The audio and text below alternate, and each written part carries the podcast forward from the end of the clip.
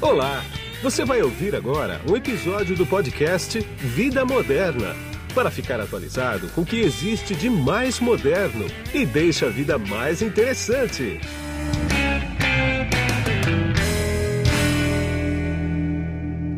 Bom, quem está na ponta da conexão aqui comigo agora, através do GoToMeeting da LogMeIn, é o Ricardo Gonçalves, que ele é diretor de desenvolvimento de negócios da Pollux. Tudo bem, Ricardo?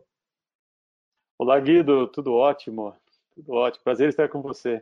Igualmente. O Ricardo está lá em Joinville, porque a sede da Pollux é lá em Joinville. Nós vamos bater um papo aqui sobre robô, mas robô na área farmacêutica, na área, na área de laboratórios. É isso mesmo, né, Ricardo? Exatamente, exatamente. Falar sobre robotização no setor farma. Então, setor farma.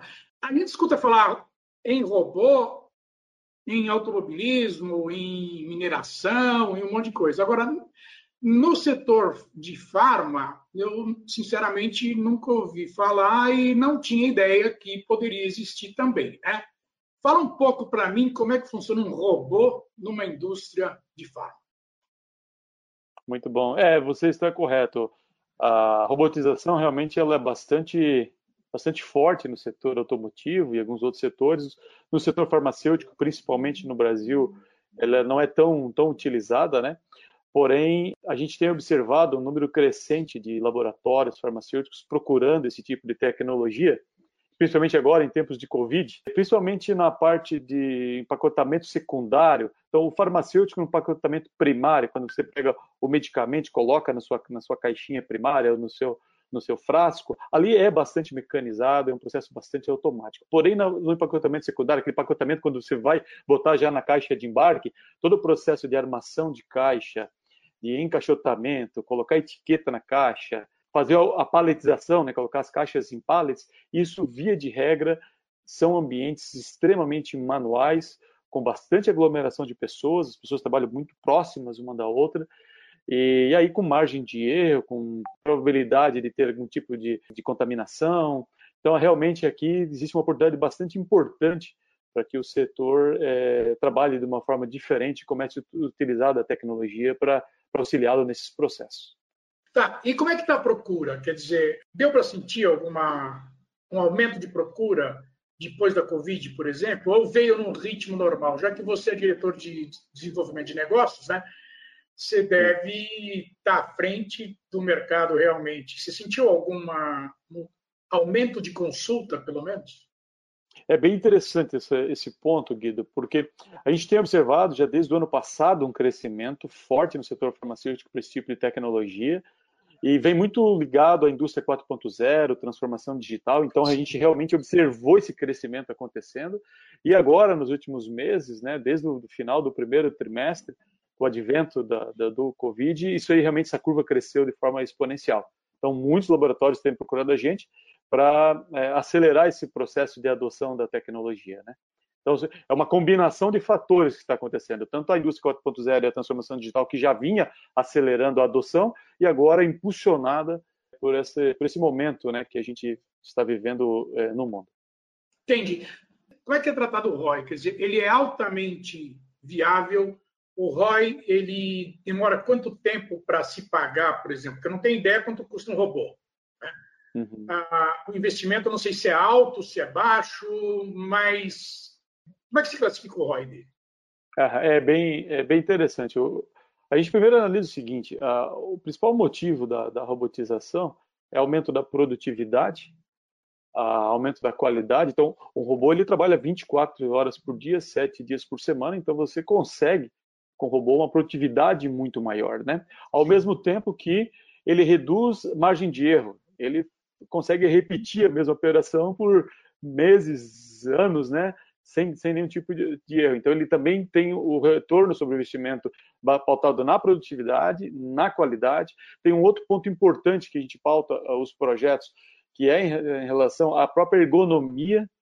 Então, eh, você veja que processos de paletização, o operador ele é exposto a uma atividade que ele é extremamente braçal e Sim. não ergonômica. Então aqui tem uma questão do ser humano mesmo que precisa ser poupado desse tipo de atividade.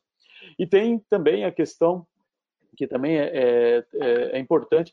Toda a parte desses robôs eles geram muitos dados e esses dados permitem você fazer um acompanhamento, você permite você tirar indicadores desse dado, o que auxilia também todo o processo de, de gestão. E agora, principalmente com o advento do Covid, é, uhum. eles também permitem é, você fazer um trabalho um pouco mais é, ajustado em relação à aglomeração de pessoas. Sim. Então, principalmente no setor farmacêutico, os robôs que mais têm sido utilizados são os robôs colaborativos, que são robôs que podem trabalhar lado a lado com o ser humano. Porque caso Sim. você aconteça, você encostar num robô desse, ele desarma, ele para. Então ele não coloca a vida ah, do ser humano quando, quando bem implementado, né? A gente tem bastante experiência em implementar e com todos os cuidados necessários com segurança, você pode trabalhar lado a lado com ele sem nenhum tipo de enclausuramento. E com isso você consegue ter um ambiente muito mais adequado, né? E evita aquele aglomero de pessoas que é bastante comum em tá. fins tá. de linha no setor farmacêutico, né? Então o ROI ele é uma combinação de fatores, né? Agora tem um ponto que é importante que são os modelos de negócio, né? Claro, claro. É... Quer dizer, como é que é o modelo de negócio? Você vende o robô e aí você assina um contrato recorrente de manutenção disso, ou você passa a manutenção para a empresa que comprou o robô, ou você tem algum processo de aluguel de robô, por exemplo, que hoje ninguém quer comprar, ninguém quer investir capital, né? É Vocês têm esse, esse modelo de aluguel de robô, por exemplo? Sim, nós temos. É, na verdade, nós construímos esse modelo, nós somos pioneiros nisso, inclusive ganhamos o prêmio bem bacana nos Estados Unidos como uma das maiores é, empresas de robótica, mais inovadoras. E na verdade a gente não produz o robô, né? A gente, que na verdade a gente competiu por esse prêmio pelo modelo de negócio, que a gente criou, tá. construiu o um modelo que nós chamamos de RAS. Assim como em software tem o SaaS, né? SaaS, software é. as a Service. Nós construímos o Robot as a Service. Ah, legal. É, é, nós construímos isso há quatro anos atrás e hoje a imensa maior maioria dos robôs que nós comercializamos eles vão no modelo de locação. E aí na locação tem um ponto que é bem importante. Tá? A gente também vende, tá? A gente vende. A menor parte hoje, os clientes até nos procuram alguns para comprar, mas depois quando eles entendem que a locação é o melhor modelo, eles acabam mudando, né? Então assim, é, a gente a gente fala uma frase que é interessante. A indústria vive um momento da desativação da indústria, no é. sentido de não ter mais o ativo, né? Exatamente. Não ter mais o ativo. Então, principalmente o setor farmacêutico, que está iniciando agora o caminho da, da, da, robotização, o modelo de locação ele é muito interessante. Não só porque você não precisa colocar o capital para comprar o equipamento, Sim. mas também tem o capital humano envolvido. Claro. Então, é, para colocar um robô funcionando, depois que você vê lá o robô fazendo os, os movimentos, parece algo relativamente simples mas exige uma série de conhecimentos, de capacidades e competências que elas não são triviais e não têm abundância no mercado. Robotista é uma das, das funções aí de difícil é, difícil encontrar essa, esse, esse, profissional no mercado, né? Então você tem que tomar vários cuidados com segurança, cuidado com, com a programação do robô. Então tem uma série de, de, de situações que precisam precisa ser levadas em consideração, né?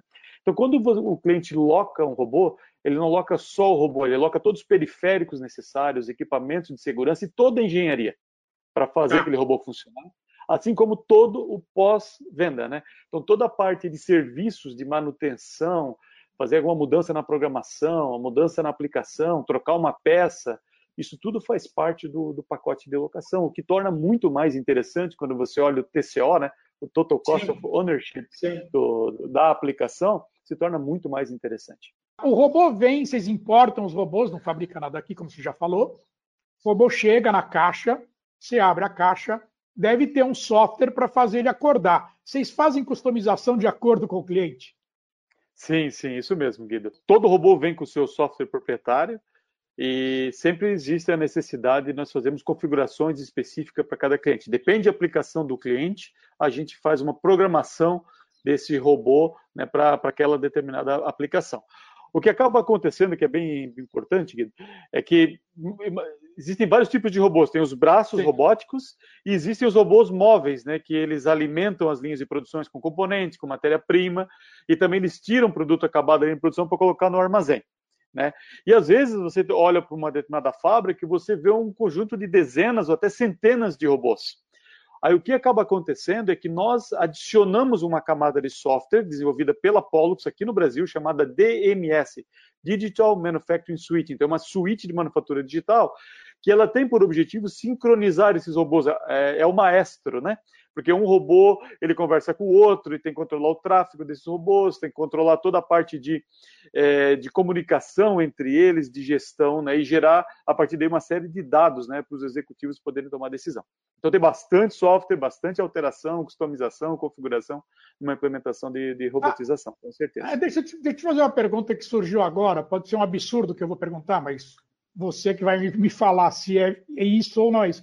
Você falou que você tem vários robôs numa fábrica, por exemplo, uh, trabalhando entre si, né? E você falou aí que tem internet das coisas envolvida nesse negócio, né? Bastante.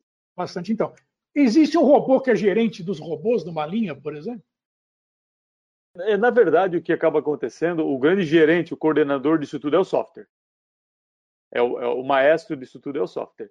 Então, o software, basicamente, ele recebe, né, dentro do conceito que você citou do IoT, né, ele recebe dados dos robôs, ele recebe dado da própria linha de produção, né, do plano de produção, dos sensores espalhados por toda a fábrica, então ele recebe dados de várias fontes, do próprio ERP, né, muitas vezes o software está conectado com, com, o sistema de gestão da, do, da manufatura, e ele sim faz toda a gerência desse fluxo produtivo.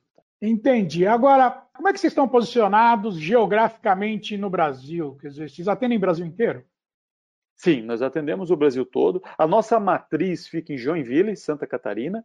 Tá. Nós temos também escritórios em São Paulo, interior de São Paulo, na cidade americana. Porém, nós temos técnicos espalhados pelo Brasil todo. O que acontece, como eu citei anteriormente, uma boa parte do nosso negócio, principalmente no que, quando a gente fala de robotização, é, acontece no modelo de locação, né, no modelo como Sim, serviço. Exatamente. E nesse modelo, nós somos responsáveis por garantir que os robôs estejam operando, estejam funcionando, o uptime desses equipamentos. E para tá. que isso aconteça, eu preciso ter uma equipe de serviços espalhadas para que eu possa prestar um serviço de qualidade e com velocidade para os meus clientes. Então, eu tenho claro. pessoas espalhadas pelo país todo para prestar esse tipo de serviço. Exatamente. Para a gente finalizar agora, pelo que a gente conversou até agora, eu posso deduzir que a robotização de uma linha de produção, por exemplo, ou final de linha, não importa onde, né? Ele seja também a indústria 4.0 e, de certa forma, também uma transformação digital na empresa, né? A robotização, a automação como um todo, ela, ela é um pilar fundamental dentro da indústria 4.0 é, é fundamental pela, por todos os benefícios que nós citamos aqui durante, durante essa, essa nossa conversa, mas também como, como, como um grande fundamento para a geração de dados. Então, todos esses equipamentos que eu estou citando aqui, eles geram uma infinidade de dados. Sim. Dado é o novo petróleo da indústria, né? Então, Exatamente. não como não falar de transformação não, digital não e não falar de geração de dados.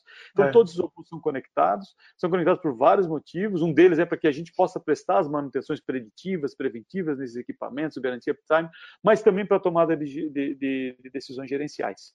Então, ele é, sim, um pilar fundamental e não só fundamental, como urgente, né? Nós vivemos um momento que a gente precisa né, acelerar esse tipo de tecnologia nas nossas fábricas. Exatamente. Agora você me deu um ganchinho aí que é para terminar mesmo agora.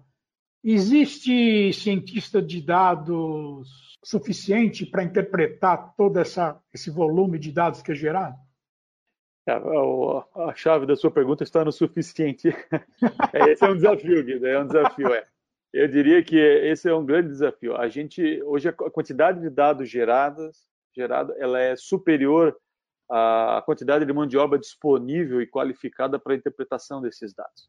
Então, cientista de dados é uma profissão em franco crescimento. A gente tem bastante disponibilidade de vagas no mercado para esse para esse tipo de perfil, né? Então, eu acho que se você perguntando para mim suficiente, eu diria que hoje ainda não. A gente é. precisa desenvolver mais essa capacidade no mercado. É, e você deve saber isso melhor que eu, e não é só no Brasil, não, é no mundo inteiro, né? É no mundo todo. É data science, né? É. é. Ele é uma a profissão do momento, né? Então tem algumas profissões que acabaram aparecendo, aí data science é uma delas, né? O próprio é. robô, o programador de robô, né? É uma outra profissão, sim. né? Que está em franco crescimento. Então a gente tem algumas demandas, algumas competências, né? Diferentes que apareceram nos últimos tempos aí para para que a gente desenvolva. Tá bom. Eu quero agradecer bastante a tua entrevista para mim aqui. Eu sei que a tua agenda é bem corrida, se arrumou esses minutos para mim. Muito obrigado. A gente vai voltar a falar mais para frente aí. E precisando de qualquer coisa, conte com a gente aqui, viu? Foi um prazer, Guido. Foi um prazer conversar com você e falar um pouquinho desse tema que é tão cativante, importante e urgente. Então foi um prazer, fico à disposição. Tá bom, muito obrigado. E aqui foi Guido Orlando Júnior, diretor de conteúdo do portal Vida Moderna. Tchau. Você acabou de ouvir um episódio do podcast Vida Moderna. Assine grátis nos apps Spotify, iTunes, Deezer, Tuning, Google Podcast e Android Podcast.